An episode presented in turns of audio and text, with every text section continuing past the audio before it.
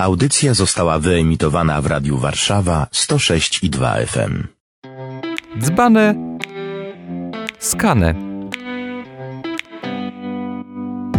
Audycja dla młodzieży i nie tylko. Zaprasza ksiądz Michał Dziedzic. Niech będzie pochwalony Jezus Chrystus. Szczęść Boże, dobry wieczór, ksiądz Michał Dziedzic. Rozmawiamy w tym miesiącu o teologii fundamentalnej, o naturze Kościoła, czym jest Kościół, czym jest nasza wiara, jak ją przeżywać. A rozmawiam z tym wszystkim w styczniu z księdzem doktorem Tomaszem Kosteckim. Nawet jak na niego spojrzałem, to się uśmiechnął. Tak sobie pomyślałem, piękny uśmiech, jakby nie miał uszu, śmiałby się dookoła głowy. Bogu dzięki, Pan Bóg dał uszy. Tak jest. No właśnie, dużo pytań zrodziło mi się w ostatnim czasie. Troszkę młodzi ludzie podesłali także pytań, ale powrócimy do czegoś w sumie zbieżnego, bo powiedzieliśmy o tym, znaczy ksiądz Tomasz o tym powiedział ostatnio podczas audycji, ale młodzież też zadała o to pytanie. Wierzący, a nie praktykujący. Co znaczy, ktoś tak kiedyś to nazwał, pogaństwo obrządku chrześcijańskiego, czy tam katolickiego. Dlaczego możemy powiedzieć, dlaczego nie możemy powiedzieć, my katolicy, Pan Bóg tak, a Kościół nie. Jak to wszystko połączyć? Znaczy, no trochę... Za dużo? Nie, chcę się zaczepiać. Możemy tak powiedzieć. Wszystko możemy zrobić. Okej, amen. Kolejne pytanie. Możemy tak powiedzieć. Natomiast pytanie, czy powinniśmy. To mi się bardzo podoba, bo uczniowie w szkole też mnie często pytają, czy ksiądz może to, czy może tamto. Wymieniają takie może, ale różne, po co? Różne ciekawe rzeczy z dziedziny życia. Mówię, no po co? Tylko, znaczy pytałem, mogę tylko pytanie, czy powinienem, nie? No, czy można powiedzieć, że wierzę w Boga, nie w Kościół? No pewnie, że mogę.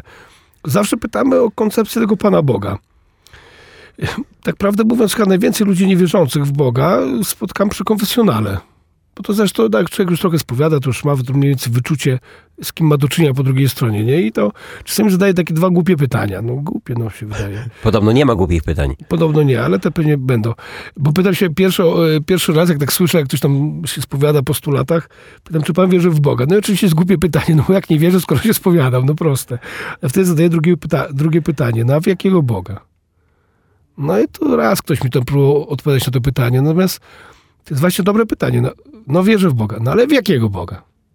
No jaki jest to mój Pan Bóg? No to jest dobre pytanie, nie? Żeby było jasne. Ci wszyscy, którzy mówią, że wierzą w Boga, przynajmniej w Polsce, tak mi się wydaje, i tak mają koncepcję Boga chrześcijan. No bo myśmy w tej kulturze wyrośli, tak? My mamy skojarzenia z Bogiem na podstawie Ewangelii, na podstawie, nie wiem, katechizmu, pacierza, tego wychowania, które się dokonywało w naszej ojczyźnie. I nasze myślenie o Bogu i tak jest, można powiedzieć, tak chrześcijańskie. Jeżeli ktoś mówi, że wierzy w Boga, no pytamy, dobra, w jakiego Boga? To jest troszeczkę, ja to często porównuję, na Facebooku mam 5000 znajomych. Ilu mam przyjaciół? Mało tego. No z tej racji, że prowadzę troszeczkę życie, bym powiedział, takie no trochę publiczne, no bo... Facebook, tak, YouTube to właśnie tutaj może chwila takiej reklamy polecam serdecznie. I zasubskrybuj. Tak, oczywiście, wuj Josią. Tak, pasuje nazwa akurat do mojej skromnej osoby, wuj Josią. Natomiast ja... Czasami mam znajomych ludzi, których nie znam, no bo to wiadomo, jaka ta znajomość facebookowa jest, ktoś tam usłyszał jakieś kazanie, komu się spodobało, ktoś chce mieć księdza, żeby jakoś tam nadążać za nim, co tam czasami coś powie, czy coś napisze, no różne są powody. No i klikasz łatwo, no dodaj do znajomych, jest znajomy, no pytanie, czy to jest mój znajomy. Czasami nawet zdjęcia nie ma, prawda? Nawet nie wiesz, jak ten człowiek wygląda, nie? To tak jak trochę te pisanie tych różnych znajomości internetowych, nie? Tu siedzi Giguś i ci pisze, że mam też 15 lat, hej, też lubię muzykę. Jak to jest, siedzi chłop 40-letni. Więc to jest kwestia tego, że my możemy stworzyć jakiś pewien obraz Pana Boga, tylko pytamy, czy ten obraz jest prawdziwy, czy on istnieje. To tak jak jest z zakochanymi. Zakochani tworzą sobie swój obraz zakochanego czy zakochanej. No i później oczywiście się rozwodzą, bo mówią, on jest inny niż był, ona jest inna niż była. No wszyscy naokoło wcześniej gadali, jaki on jest, czy jak ona jest. Nie, widzi różowe okulary, bo on tak jest, bo ja tak widzę. Guzik widzisz to, co chcesz. I ciut podobnie jest z Panem Bogiem. No i jaki ten mógł będzie Pan Bóg? No taki, jak chce, żeby był. Prawda? To jest takie świetne adagium, świetne powiedzenie. Jeśli nie... żyjesz tak, jak wierzysz, zaczynasz wierzyć tak, jak żyjesz. To jest bardzo proste. No, Bóg będzie odzwierciedleniem mojego życia. Jeżeli moje życie będzie lekko krętackie, takie, siakie, owakie, to mój Bóg też taki będzie. Tak? Czyli można powiedzieć, że to jest taka przewrotność aktu stworzenia. Bóg stwarzał człowieka na swój obraz i podobieństwo, dzisiaj człowiek stwarza Boga na swój obraz i podobieństwo. Tak i tyle, nie? I teraz, jeżeli ktoś mi mówi, wierzę w Boga, nie w Kościół, no dobra, ja się pytam, w jakiego Boga ty wierzysz? Coś mi powiedz o tym Panu Bogu. No, żeby było jasne, jeżeli ktoś ma koncepcję deistyczną Pana Boga, czyli że Pan Bóg stworzył świat, ma go w głębokim poważaniu, siedzi sobie na chmurce, pije kawę i nie interesuje się człowiekiem, no to taka jeszcze koncepcja może być, na zasadzie, że no to wierzę w Boga i tak naprawdę nie mam nic z nim wspólnego. No ale Słowo Boże pokazuje zupełnie innego Boga. Można powiedzieć, pokazuje Boga zaangażowanego, zatroskanego byśmy mogli powiedzieć, Boga, który wchodzi w relacje. No to teraz jak zbudować relacje z kimś, kogo się nie zna?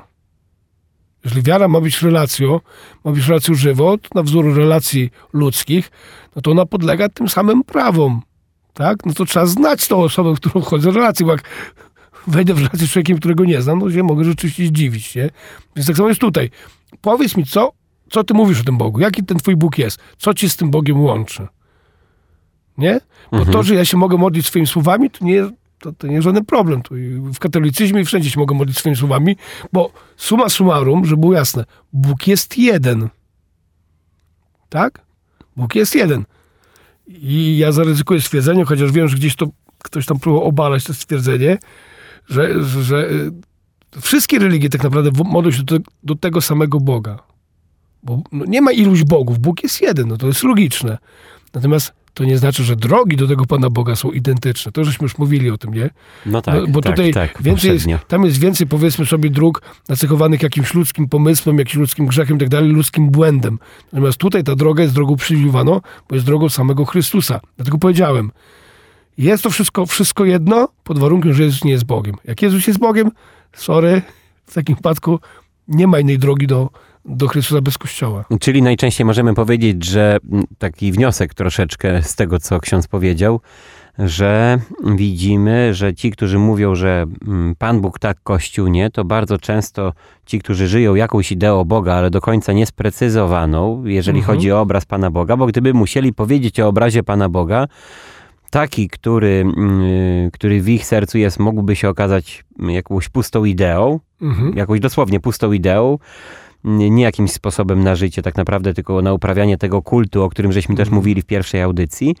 Natomiast gdyby chcieli rzeczywiście poznać Boga, o którym usłyszeli tak naprawdę gdzieś w środowisku Kościoła katolickiego, to musieliby w pewnym momencie stwierdzić, że jednak Pan Jezus, Bóg, utożsamia się z Kościołem, tak? A w jaki sposób się utożsamia? Żeby był jasny, no Boże, ksiądz nie czyta dziejów apostolskich, no. No w tym momencie nie, jakby ksiądz mi mógł przypomnieć. Nie, no ale nie, no to jest taka ciekawa rzecz, no beze mnie nic nie możecie uczynić. Kto spożywa moje ciało, pije krew moją, ma życie wieczne, tak? Dalej, Szaweł prześladuje Kościół. Szawle, dlaczego mnie prześladujesz? Przecież Jezusa już nie było wtedy na ziemi. Szaweł prześladował Kościół, tak? Gdzie dwaj lub trzej gromadzą się w imię moje, tam i ja jestem pośród. Tak, ja chciałem tylko powiedzieć, że nie wszystkie fragmenty były z dziejów apostolskich. To się zgadza, no ale akurat ten Szaweł mi przyszedł do głowy pierwszy, nie, bo to rzeczywiście jest naprawdę super. No, Szaweł prześladuje Kościół.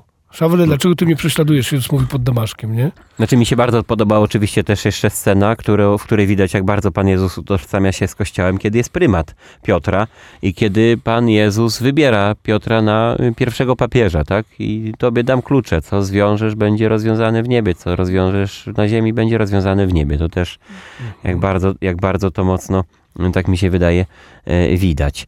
Okej, powracam jeszcze do pytań od młodzieży, o ile żeśmy już odpowiedzieli na to pytanie, tak? Można powiedzieć? Wydaje mi się, że to jest chyba jasna odpowiedź. Wiadomo, że tam każdy będzie tam jakoś próbował usprawiedliwiać, bo też, żeby było jasne. Nie zawsze oblicze Boga pokazywane przez chrześcijan z Bożym obliczem. Też musimy mieć to świadomość tego, nie? Chodzi o to, że my tak naprawdę jesteśmy wszyscy powołani do szukania prawdziwego oblicza Boga. Chcemy zobaczyć Jezusa. Nie? To, co powiedział Grecy, czy ktoś to powiedział, tak, Grecy do Filipa. Chcemy zobaczyć Go. Nie? I żeby mieć świadomość tego, że my wszyscy tak naprawdę idziemy w tej drodze szukania Boga. I odnajdujemy go w słowie, w kościele, w sakramentach i tak dalej, nie? Bo może być tak, że moja posługa księdza może komuś zniekształcać oblicze Boga. I, ja nie powiem, tak. I wtedy ja nie powiem, no Bóg jest taki jak ja. No sorry, winę tu, no ksiądz tam już niestety ma też wady. Więc to, jeżeli ktoś był utożsamił mnie z Panem Bogiem, no już jest tragedia, bo mnie z wiarą, tak? To też trzeba mieć tą logikę, że czasami ja odrzucam Boga chrześcijan, Boga Jezusa, dlatego że no może nie spotkam ludzi, którzy tego Boga mi pokazali po prostu, nie? No żyli zupełnie inaczej, nie? Chodzili do kościoła, ale ich życie w ogóle nie miało nic wspólnego z tym Bogiem. Nie miało nic wspólnego z tym Bogiem, nie? Okej. Pytania od młodzieży napływają, więc tak szybko, bo jeszcze chwilę mamy. To jedno z chyba z krótszych, mam nadzieję, pytań. Dlaczego mówimy, że Kościół jest jeden święty, powszechny i apostolski? No nie jest już krótkie, dlatego że już zawiera 4 znamiona Kościoła, czyli 4 cechy wiary, które wyznajemy w wyznaniu z Konstantynopola, z Nicei Konstantynopola. No i teraz każde z nich trzeba by było rozwiązać, dlaczego akurat znamiona, czyli można powiedzieć cechy prawdziwego Kościoła, co znaczy Kościół jeden, tak? Mhm. Tak? Lecimy? Tak? No może spróbujmy. 2 przynajmniej może teraz. No to proszę bardzo. No to jedność Kościoła wynika na przykład z jedności Trójcy Świętej, że w ogóle Kościół jest pomysłem Pana Boga. No to ma źródło w Panu Bogu, tak? Dalej Kościół prowadzi do jedności i to jedności w 2 poziomach. No tak i w 1054 się rozpadł, a później to samo w... No ale dobrze. Tylko pytanie, czy to Kościół jako ciało Chrystusa się rozpadło, czy to ludzie Kościoła poszli sobie różnymi drogami? Tak? No to ja już wiem, znam odpowiedź. Idziemy dalej. Ale no właśnie, Kościół jednoczy ludzi między sobą, wymiar horyzontalny Kościoła, no i jednoczy ludzi z Bogiem, wymiar wertykalny, tak? Sakrament pojednania, same słowo właśnie, tak? Dalej, jedna ta sama wiara, te same sakramenty, jedno to samo Słowo Boże, tak? Zwornik jedności papież. No to czy już mamy te powody, dlaczego Kościół jest jeden, tak? Dlaczego jest święty? No to jeszcze proszę. No bo Bóg jest święty, który jest pomysłodawcą Kościoła. Nie prosto. Bóg prowadzi do uświęcenia człowieka, tak? Do bliskość z Bogiem prowadzi do świętości. Dalej środki, które prowadzą do święcenia. Słowo Boże, sakramenty, modlitwa, wspólnota Kościoła, tak? Dalej co? Kościół daje nam wzory świętych do naśladowania. Communio Sanctorum, czyli jedno ze świętymi, którzy, bo też przypominam o tym, że ta wymiarowość Kościoła, wielowymiarowość, nie tylko to, co Boże, nie tylko to, co ludzkie, ale także ludzkie to, co Boże, więc ci święci są także częścią Kościoła. Tak jak, to jest moje ulubione, moje dzieciaki to znają na pamięć, człowiek to jest DDC, prawda? Duch, dusza, ciało. A Kościół, skoro jest drogą do Boga i jest drogą człowieka do Boga, też jest składa się z 3 wymiarów. Tak? No. Niebo, czyścić ziemia. To jest cały czas Kościół pielgrzymujący do Boga. NCZ. Więc NCZ. Najwyższy. Nie, bo ja się teraz zamyśliłem, dlatego że musimy teraz zaprosić na piosenkę. No, rozumiem. Więc zapraszam.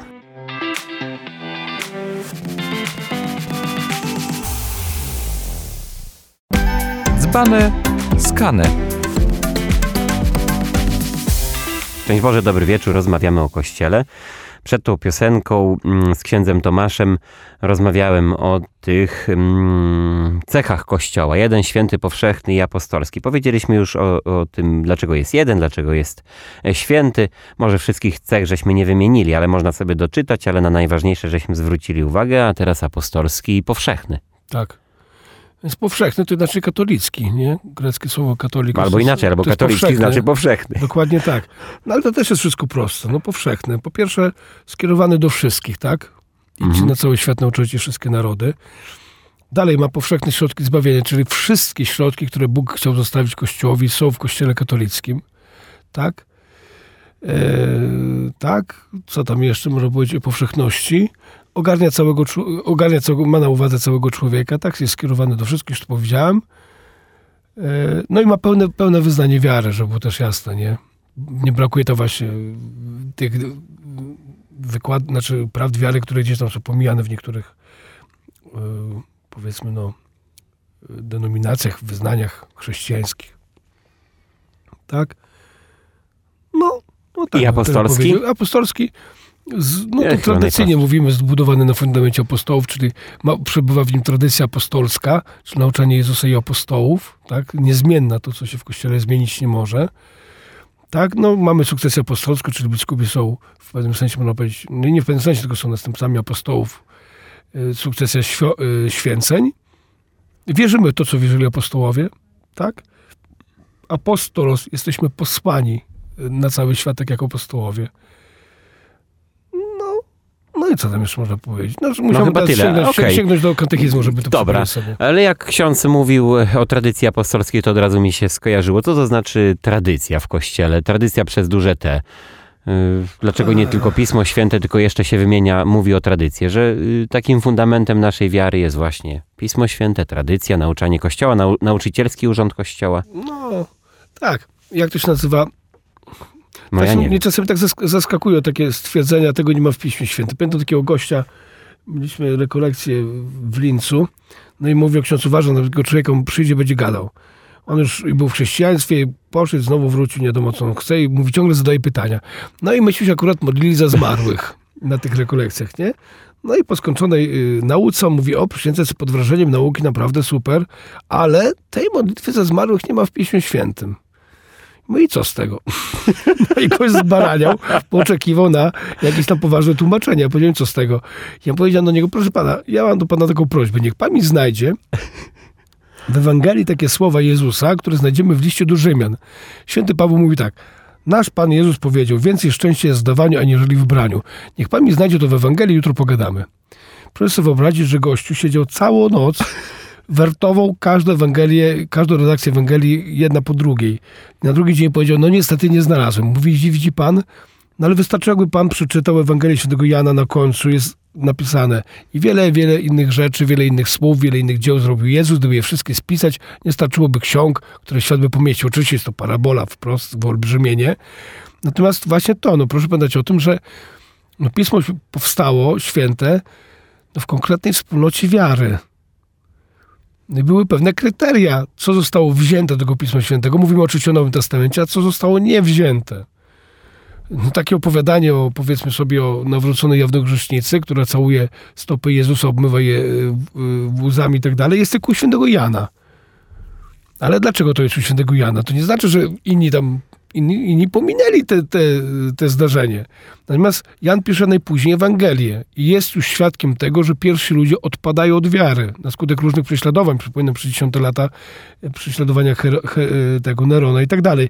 Więc jest pytanie, czy ci odpadnięci mogą wrócić do Kościoła. No i Jan pokazuje, co Jezus mówi. Ten, któremu się mało odpuszcza, mało miłuje. Komu się wiele odpuszcza, wiele miłuje. I żeby było jasne, Ewangelia powstaje w konkretnym kontekście. Tak? Także w kontekście danej wspólnoty. I można było powiedzieć, że z całości tego nauczania Jezusa, z całości Jego działania, apostołowie, ewangeliści dobierają to, co jest istotne dla naszej wiary. Żeby było jasne. Czyli logicznym jest, że istnieje cały dobytek, tak? Czy całe, można powiedzieć, dziedzictwo nauczania Jezusa. I ono nie jest w Piśmie Świętym. Tylko. Czyli jest, tylko gdzie? Tylko właśnie mówimy, że jest w tradycji. Czyli w nauczaniu Kościoła, które nie jest w Piśmie Świętym, nie? Właśnie jak to, na przykład te słowa, nasz Pan Jezus powiedział, więcej szczęścia jest w zdawaniu, jeżeli w braniu. No to ale akurat jest w Piśmie Świętym. Prawda? No a to jest akurat u Świętego Pawła, ale Święty Paweł powołuje się na te słowa, mówiąc o Jezusie, ale a w Piśmie Świętym w Ewangelii nie ma, prawda? I dlatego tutaj, żeby było jasne. Zresztą też jeszcze, to kiedyś tak zapytałem jednego protestanta, jakoś mi nie odpowiedział na to. Proszę pamiętać o tym, że gdyby przyjąć, bo tam wiadomo jest pewien błąd datacji, że gdyby przyjąć, że Jezus urodził się w roku zerowym tak naprawdę i zmarł w roku, został zabity 33 roku, w niebo wstąpił, zmartwychwstał, w niebo wstąpił 33 roku, to proszę pamiętać, że pierwszy tekst Nowego Testamentu, to jest najstarszy, jaki się datuje, to jest list Świętego Pawła do Tessalonicza, nawet nie Ewangelia, tylko list do Tesaloniczan. 51 rok. Czyli gdyby tak przyjąć to rachubę, mamy 18 lat nauczania ustnego. Czyli bardziej logicznym jest przyjąć tradycję, dlatego że to z tradycji wynikło Pismo Święte. Nie? Okay. I teraz też powiedzmy sobie na logikę. No tak, na rozmowę z protestantami. No jest to ciekawe te rozmowy. No bądź co bądź, ten Kościół dysponował 15 wieków Pismem Świętym. No chciałby, co by chciał, to by z tego Pisma Świętego wykreślił. Co by chciał, by dołożył, no bo powiedzieli, taka jest tradycja i koniec, kropka. A mimo wszystko te ruchy, które nawet odłączyły się od Kościoła, one dalej się odwołują do tego Pisma Świętego, które przez 15 wieków w przypadku protestantów było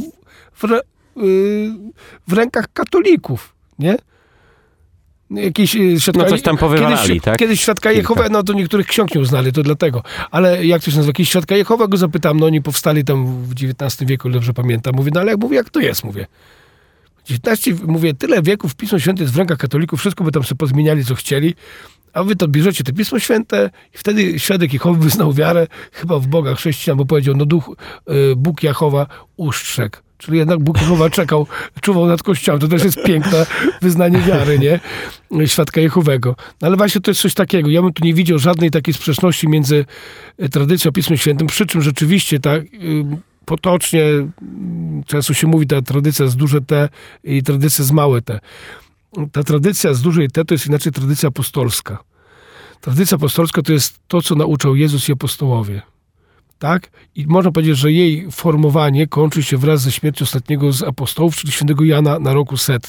Tak? Czyli tu możemy dojść w pismach różnego rodzaju, nie tylko w Piśmie Świętym, ale w pismach z tamtych czasów możemy dojść, co Kościół wierzył. Tak?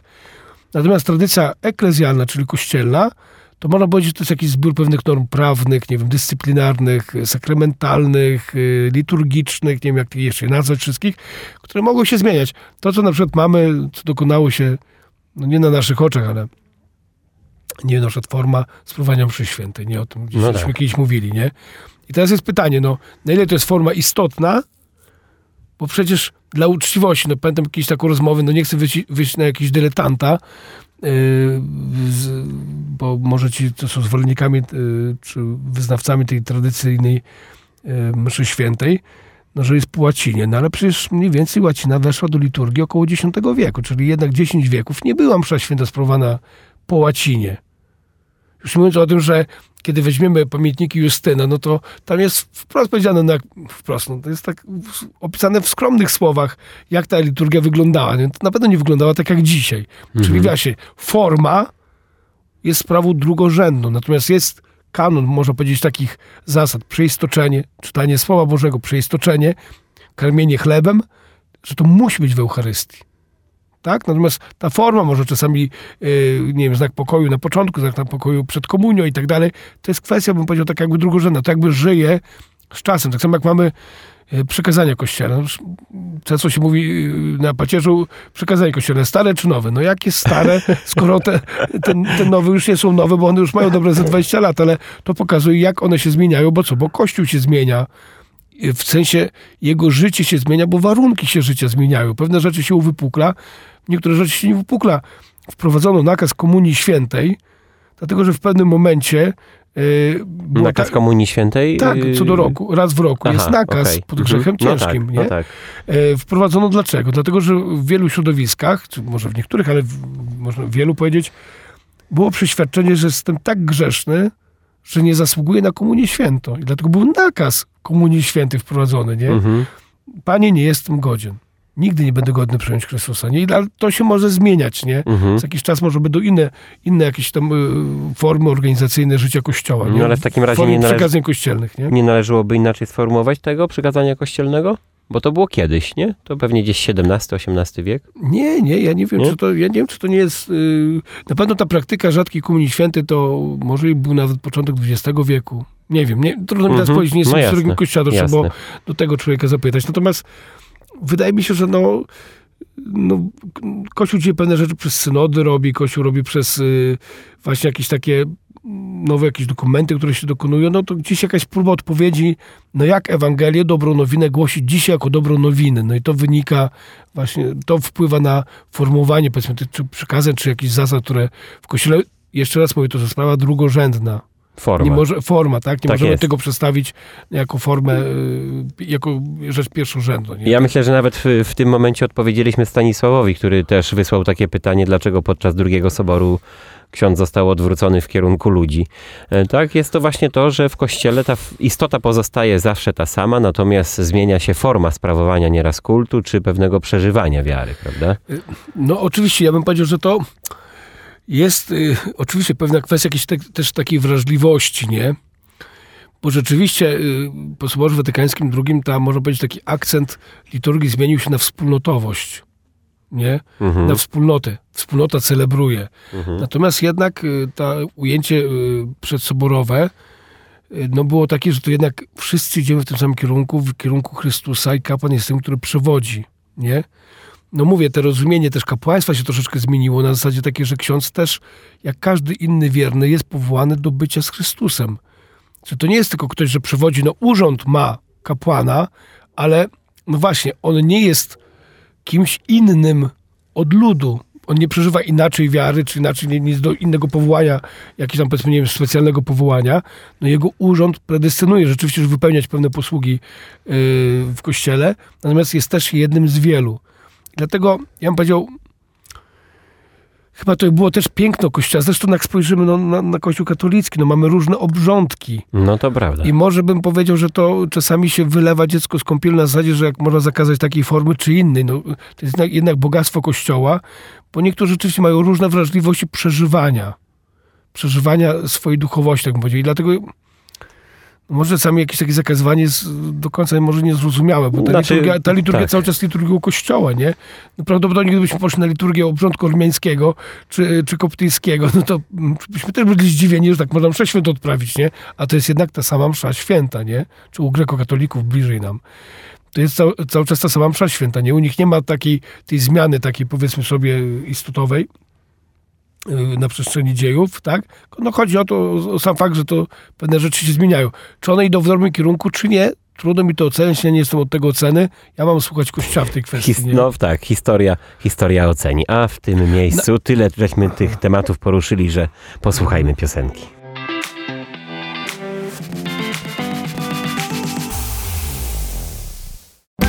Dzbane, skane. No, szczęść Boże, dobry wieczór. Rozmawiamy o Kościele z księdzem Tomaszem.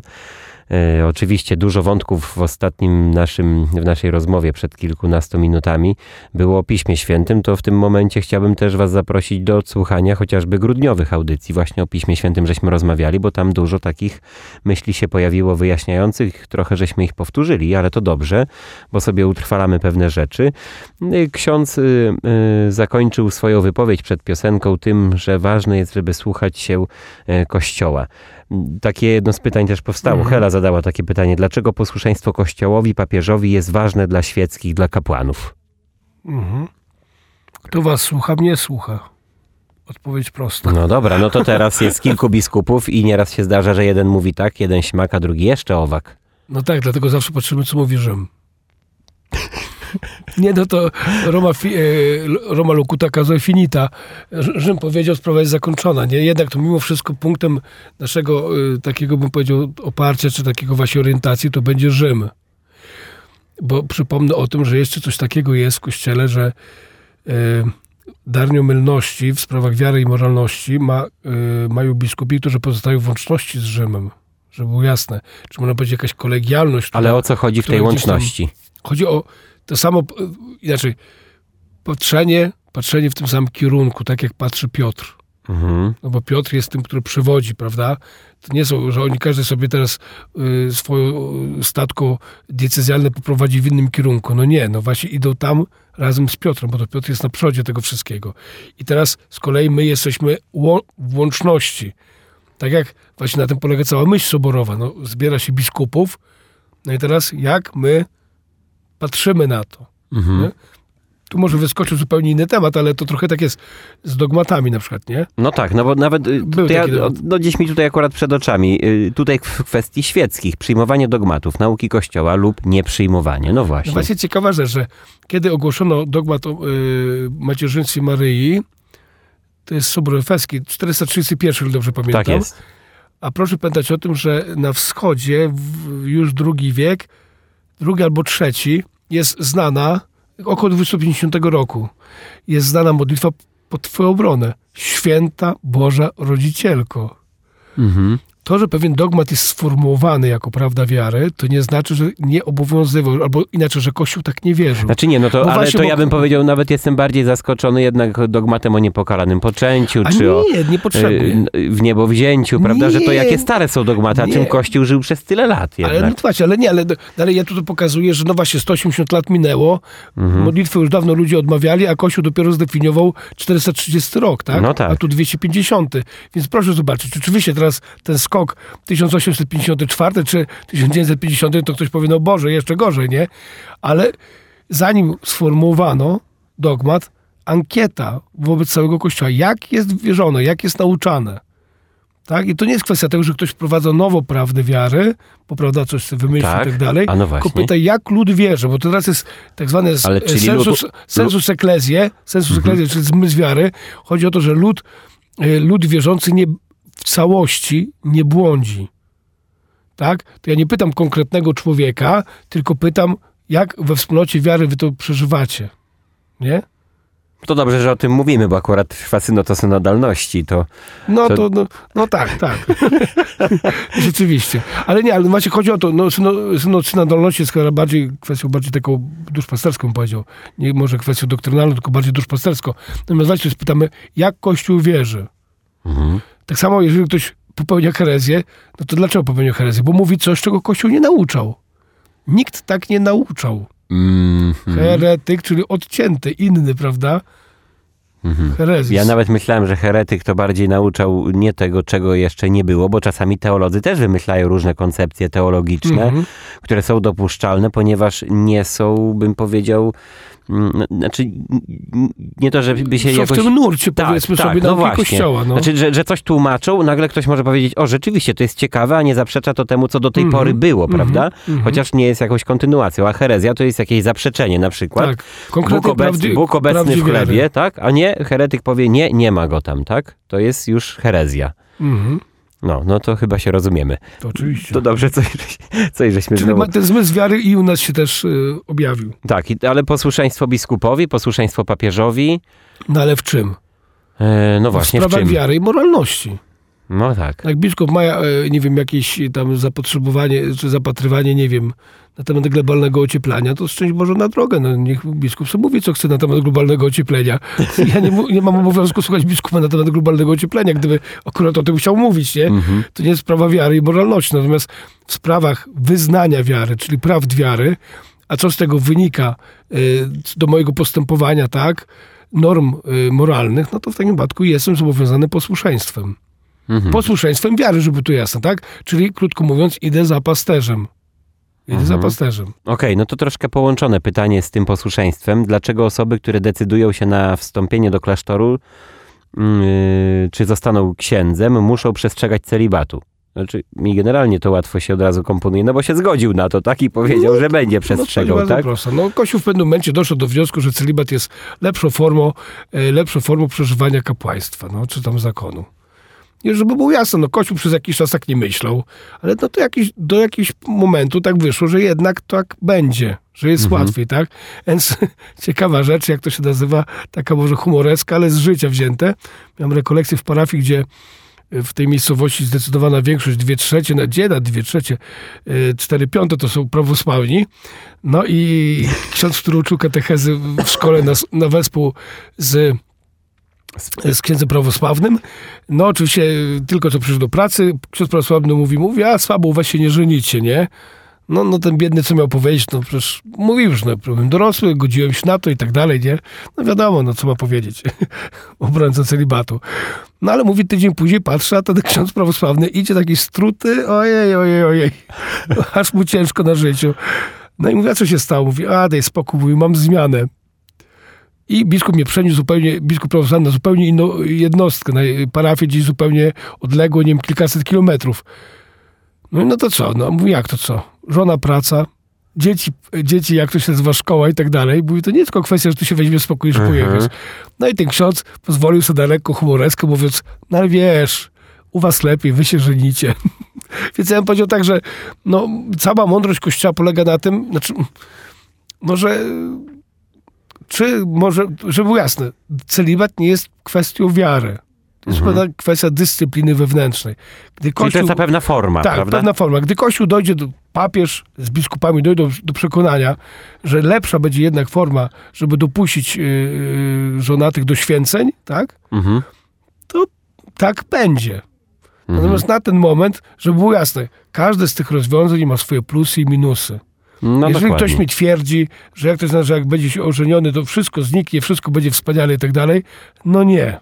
No nie. A więc mogę jak jeszcze powiedzieć, to kiedyś właśnie po kolędzie spotkał mnie takiego pana, taki trochę budrys, bym powiedział, ale się okazało, że sympatyczny. Trafił swój na swego. Tak, okazało się, że całkiem sympatyczny, kawę zaproponował, żeśmy siedzieli i pierwsza rzecz, którą mi rzucił, wy powinniście się żenić.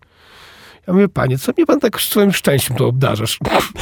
No i za chwilęśmy to kawę pili i wreszcie mi opowiada, jak małżeństwo jego syna się rozpada. Mówi, widzisz pan, a pan chcesz mnie w to wsadzać.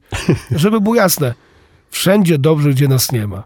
I rzeczywiście, no jeżeli decyduję się na to, że idę w kościele katolickim na księdza, no mam świadomość tego, że mam żyć w celibacie. Tak? To jest moja jakaś decyzja. Jeżeli nie czuję, że nie jestem zdolny do celibatu, to nie mogę być księdzem, no prosta, tak? To tak jak, no nie wiem, no głupio to może zabrzmi, ale też w różnych fachach, w cudzysłowiu, no określa się pewne predyspozycje, które musisz spełnić, żeby je wykonywać. No i Kościół robi dokładnie tak samo. Oczywiście z punktu widzenia teologii da się to pięknie wyjaśnić, prawda, oblubienie z Kościoła i tak dalej, no to logicznie możemy wszystko pięknie wyjaśnić, tak? Teologia się na tym dobrze zna. Natomiast mogą być te względy praktyczne. Kwestia właśnie tych przenośni księdza, tak? Dyspozycyjności księdza. No ja sobie wyobrażam, no wyjazd z dzieciakami ze szkoły, jak wyjeżdżam w góry, a żona mówi nie. A mogłoby tak być. No mogło. Masz swoje dzieci, pilnuj swoich. No to taka prawda, no. No czasami głoszenie prawdy, a później prześladowania w szkole na przykład dzieci też mogłyby być nieraz może jakieś trudne rzeczy, nie wiem, w kwestii właśnie moralności chociażby, czy w kwestii obrony życia. No, mogłoby być. Nie, oczywiście, tu jest wiele spraw, które są ze sobą ściśle powiązane, więc nie wiem, może jesteśmy na tym etapie, gdzie Kościół uważa, że jednak ten celibat jest ważny, tak? I teraz ja nie będę tego Kościoła poprawiał, tak? No tak, tym bardziej, że ja nawet tak patrząc jeszcze na kartkę z pytaniami, czy te pytania, które się pojawiały, to o celibat tam trochę było. Dlaczego tak jest? Nawet ktoś na 3 mężczyzn, którzy by chcieli zostać księżmi, ale ze względu na celibat jednak nie pójdą do seminarium. Dobra. To pogadamy, jak się pożenią, jak zapragną celibatu. Natomiast ja bym powiedział tak, że to jest troszeczkę takie, no, to jest na zasadzie takiej, no nie jesteś, tu se myślisz. Nie? Że nie jesteś księdzem, to nie wiesz, co znaczy być księdzem. Nie ożeniłeś się, to nie wiesz, co znaczy być ożenionym. I to pewne rzeczy przychodzi, jakaś łaska przychodzi w danym momencie, bo też no, nie możemy tu też jakieś działania Bożego w tym wszystkim pominąć. Nie? To nie jest tylko jakiś nakaz jurysdykcyjny, tylko też jest jakieś działanie Boże, że człowiek jednak no, jest dla tego Kościoła, dla Boga jest bardziej dyspozycyjny, tak? I bardziej otwarty na działanie Pana Boga. No właśnie jest wezwany tutaj miłością oblubieńczą. Nie jest samotnikiem, tylko ma kochać ze względu na Boga wszystkich innych, nie? No i tyle, no tak bym powiedział. Natomiast jeżeli czujesz, że masz powołanie do kapłaństwa, to idź. Jeżeli celibat ma ci przeszkadzać, no to prawdopodobnie nie masz powołania. Bo to może być moje subiektywne poczucie. Natomiast no, Kościół ocenia, czy ty masz powołanie, czy nie. No jeżeli ja nie nadaję do życia się we wspólnocie, no to jak ktoś nas wada, no to sorry, winę tu. Natomiast tu przyszła mi taka refleksja, ciekawa rzecz. Analogia oczywiście, żeby to jasno zrozumieć. Bardzo często mówisz na temat masturbacji, nie? U młodych. No, że to jest normalne, wszystko minie, mówię teraz o chłopakach, wszystko minie, gdy się ożeni, no bo podejmie współżycie, będzie wszystko wspaniale, nie? No a właśnie życie pokazuje, że wcale tak nie jest.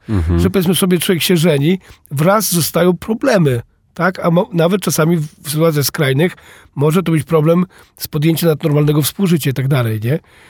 I tak samo tutaj powiedzenie, że na pewno byłbym księdzem, gdyby byłby celibat zniesiony i tak dalej. Boże, ty nie wiesz, jakbyś wtedy funkcjonował.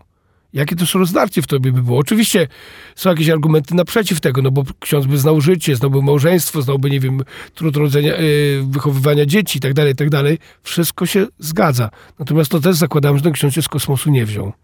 Tylko, że też w jakiejś rodzinie przyszedł na świat, więc no pewne rzeczy ma jakoś tam, powiedzmy sobie, chociaż szczątkowo wiedzy, nie? No tak, dobrze, że to ksiądz powiedział, bo ja już w pewnym momencie chciałem się odnieść do słów, które ksiądz powiedział, że w sumie ksiądz, jak nie żyje z żoną i z dziećmi, to co ma do powiedzenia, ale też jak ktoś żyje w małżeństwie, co ma do powiedzenia o celibacie, no czyli zamykamy sobie usta i nie możemy nic powiedzieć, no ale... To znaczy ja zauważyłem jedną rzecz, że najbardziej zagorzałymi przeciwnikami celibatu są ci, którzy są sami nie radzą z wiernością. Naprawdę, tak to zauważyłem. No bo jeżeli ja nie radzę sobie z wiernością w małżeństwie, to nie wierzę, że ktoś jest wierny w celibacie. Dlaczego? No bo musi coś robić na boku, no bo ja robię na boku, to i na pewno też robi. No i tyle, no. Ja nie mówię, że wszyscy zwolennicy, przeciwnicy celibatu tak żyją, ale naprawdę tych, co ja spotkałem w rozmowie, mieli trochę za uszami, jeżeli chodzi o swoją wierność w małżeństwie. Tak, bo to jest. Tak naprawdę celibat, małżeństwo, to naprawdę chodzi o wierność. No właśnie, no więc kwestią celibatu zamykamy dzisiejsze debaty o teologii fundamentalnej, chociaż to troszeczkę... to zeszło różne tematy. No właśnie, to już nawet teologia moralna.